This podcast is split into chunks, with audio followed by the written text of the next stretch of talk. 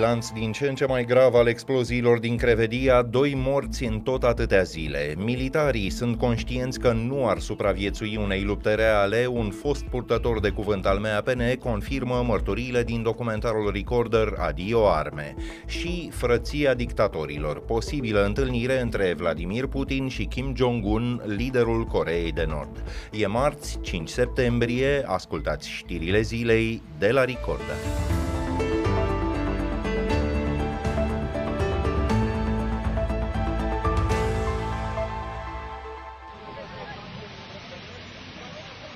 Bilanțul catastrofei de la Crevedia urcă de la o zi la alta. O a cincea persoană a murit într-un spital bucureștean din cauza arsurilor suferite în urma exploziilor de la o stație GPL de la sfârșitul lunii trecute. E vorba de un bărbat din Nepal care venise la muncă în România, după cum relatează Ani Sandu. Bărbatul avea arsuri pe aproape întreg corpul, spun medicii. Se arătaseră rezervații în privința lui încă de la internare. Cetățeanul nepalez avea 34 de ani, venise în România în martie și a plătit 4300 de euro ca să muncească aici, scria de curând cotidianul Libertatea.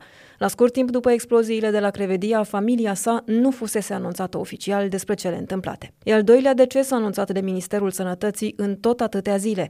O altă persoană foarte grav rănită a fost dusă astăzi cu un avion militar la tratament în Germania. Exploziile de la Crevedia au scos la iveală un șir întreg de nereguli. Stația GPL, deținută de fiul primarului din Carac, Bacal era închisă doar în acte. Ea fusese închisă oficial în 2020 după mai multe amenzi. Cu toate acestea continua să funcționeze. Parchetul verifică, între altele, și instituțiile care ar fi trebuit să prevină această stare de lucruri.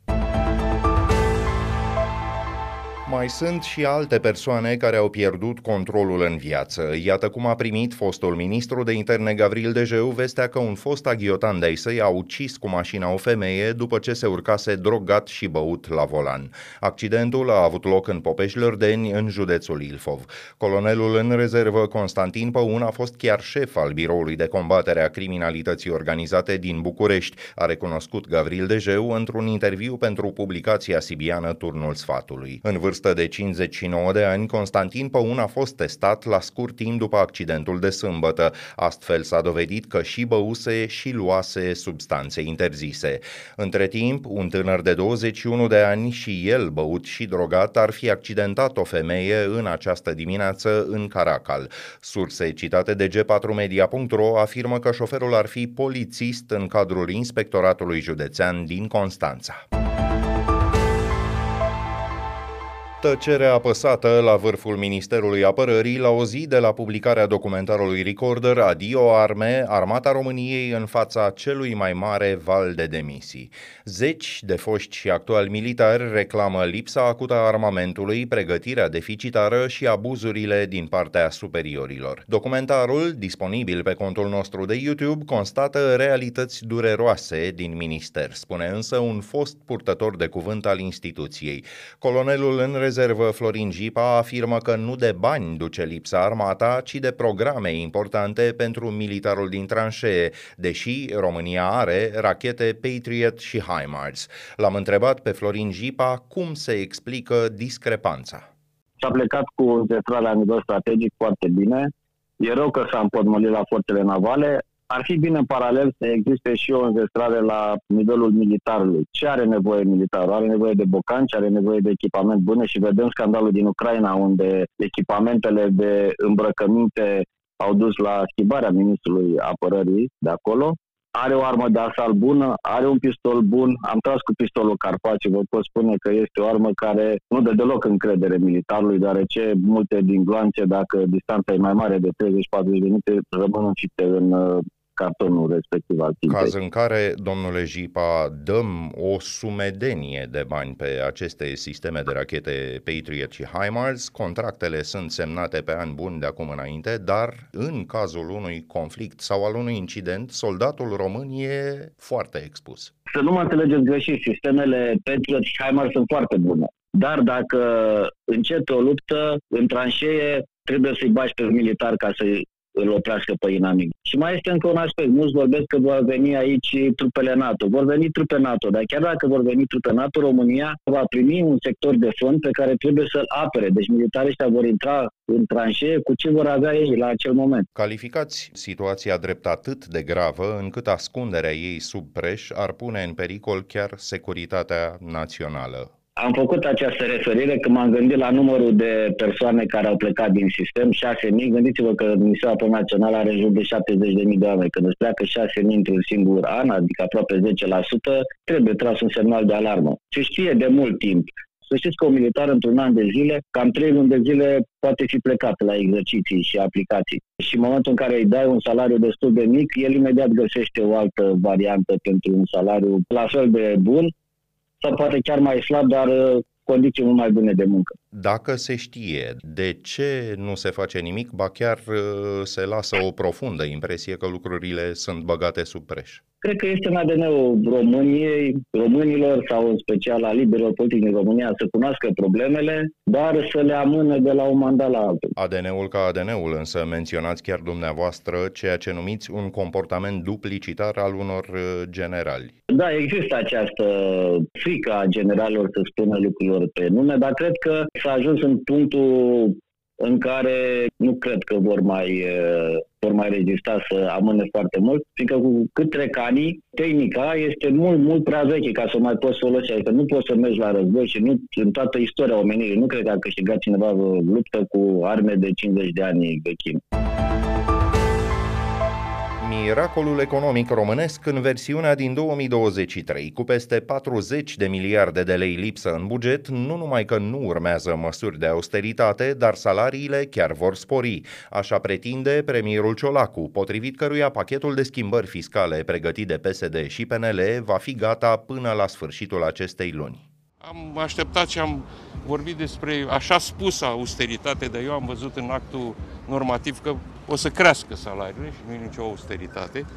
Și explicând de fiecare dată că România a învățat din uh, fosta criză când s-a făcut o greșeală majoră tăind salariile la români.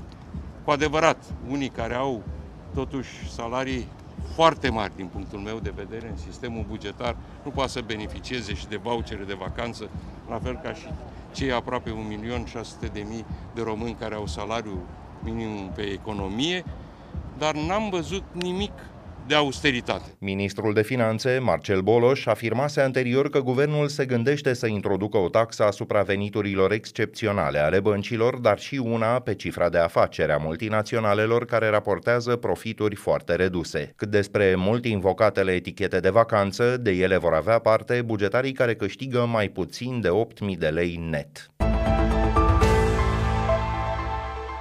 Kremlinul evită să confirme sau să infirme posibila vizită în Rusia a liderului nordcorean Kim Jong-un. Un demnitar american a declarat că vizita ar urma să includă o întâlnire cu Vladimir Putin și că președintele Rusiei e interesat de armament pe care să-l folosească în războiul din Ucraina.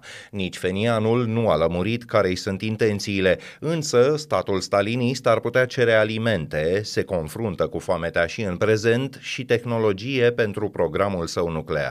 Kim Jong-un ar putea să călătorească la bordul unui tren blindat, scrie cotidianul american New York Times. Așa a procedat și în 2019, când cei doi s-au întâlnit în Vladivostok, în estul Federației Ruse.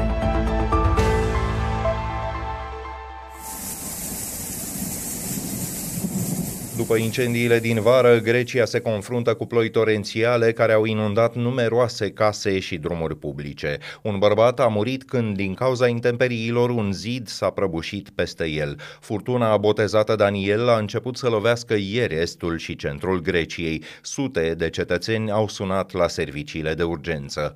Un așa numit cod galben de vânt puternic a fost emis și în mai multe județe din România. Un castan a căzut peste un bărbat din sectorul 3 al București Bucureștiului, care a fost dus la spital. El a suferit doar răni ușoare.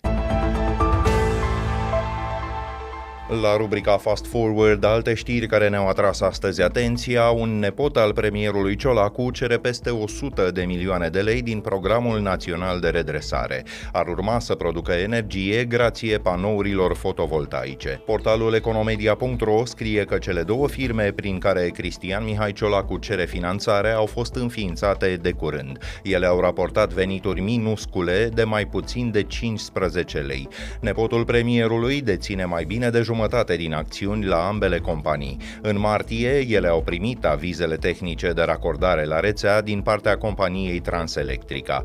Proiectele, scrie Economedia, sunt în faza de precontractare. Astăzi suntem aici și mă bucur că putem ca să inaugurăm, să dăm bandica ca să Uh, să facem uh, acel lucru pe care cetățenii din Comuna Livada și autoritate.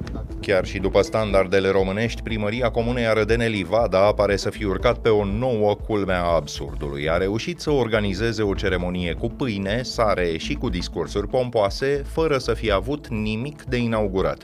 Oficialitățile locale au marcat astfel doar începerea lucrărilor de canalizare. Comuna Livada era înscrisă într-un plan al Consiliului Județean pentru care există fonduri europene europene. Primarul Iosif Bimbo spune însă că a renunțat la el ca să grăbească lucrările. Ele ar trebui să dureze 4-5 ani și costă mai bine de 6 milioane și jumătate de euro. Banii vin din controversatul program Angel Salini și de la Consiliul Județean, dar și din bugetul comunei.